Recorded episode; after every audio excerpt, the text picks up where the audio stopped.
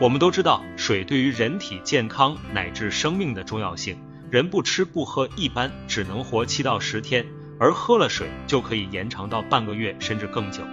成人每天要喝一千五百毫升至两千毫升的水，水乃生命之源，所以喝水对一个人来说十分重要。对于我们每个人来说，喝水是一辈子的事儿，而装水的容器，也就是杯子，也与喝水一样重要。于是就有不少朋友会问：玻璃杯、陶瓷杯、不锈钢杯和塑料杯，这么多种喝水的杯子，到底用哪种更好呢？今天咱们就来聊一下哪种喝水的杯子相对来说最安全。先来说说玻璃杯，在所有材质的杯子里，玻璃杯可是最健康的。首先，玻璃杯在烧制的过程中不含有机的化学物质，当人们用玻璃杯喝水或其他饮料的时候。不必担心化学物质会被喝到肚子里去。其次，玻璃表面光滑，容易清洗，细菌和污垢不容易渗入到杯子中去。最后就是玻璃杯，从冰水到开水都可以装，适用性很广，所以用玻璃杯喝水一定是最健康、最安全的。不过要说玻璃杯的缺点，可能有且仅有易碎这个缺点了。说完玻璃杯，咱们再来说说陶瓷杯。陶瓷杯的主要成分是粘土，经过高温煅烧之后，会在粘土表面形成一层釉。正常情况下，这层釉是不存在什么有害物质的，因此普通的白陶瓷杯和玻璃杯一样无毒无害，用它喝水对身体是不会有什么损伤的。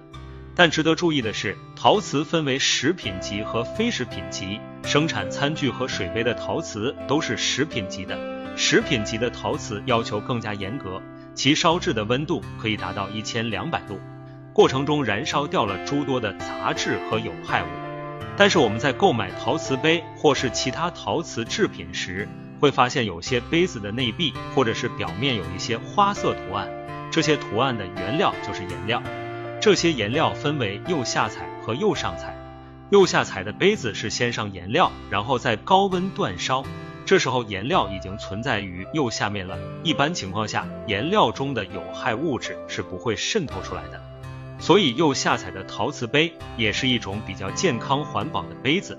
而釉上彩是将颜料涂在釉上面，然后再进行烧制，而这种杯子颜料中的有害物质极其容易渗出，从而危害人的身体健康。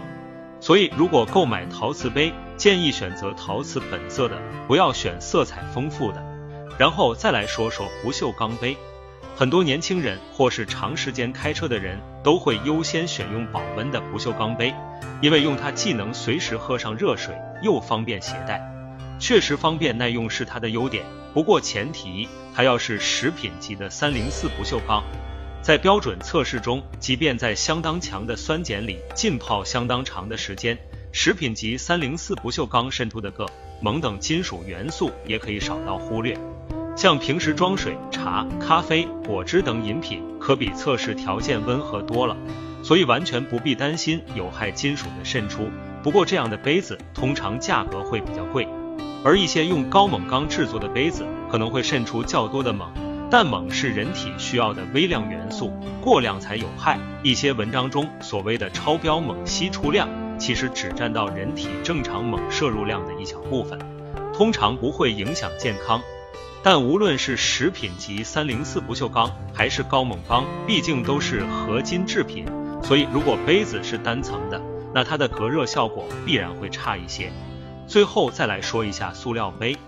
虽然一提到塑料杯，很多人就会觉得不健康，对身体有害，但咱们也不能一棒子打死一群人，毕竟还有符合国家标准的食用级塑料的存在。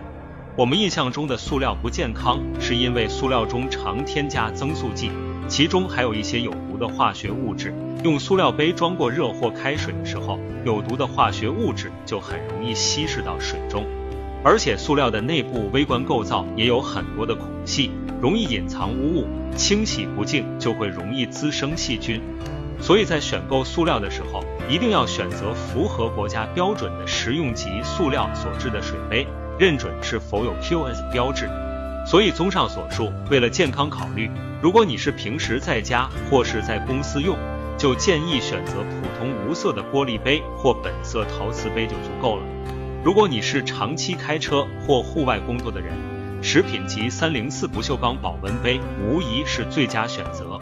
总之，按需选用没有隐患的杯子，才是真正对健康负责。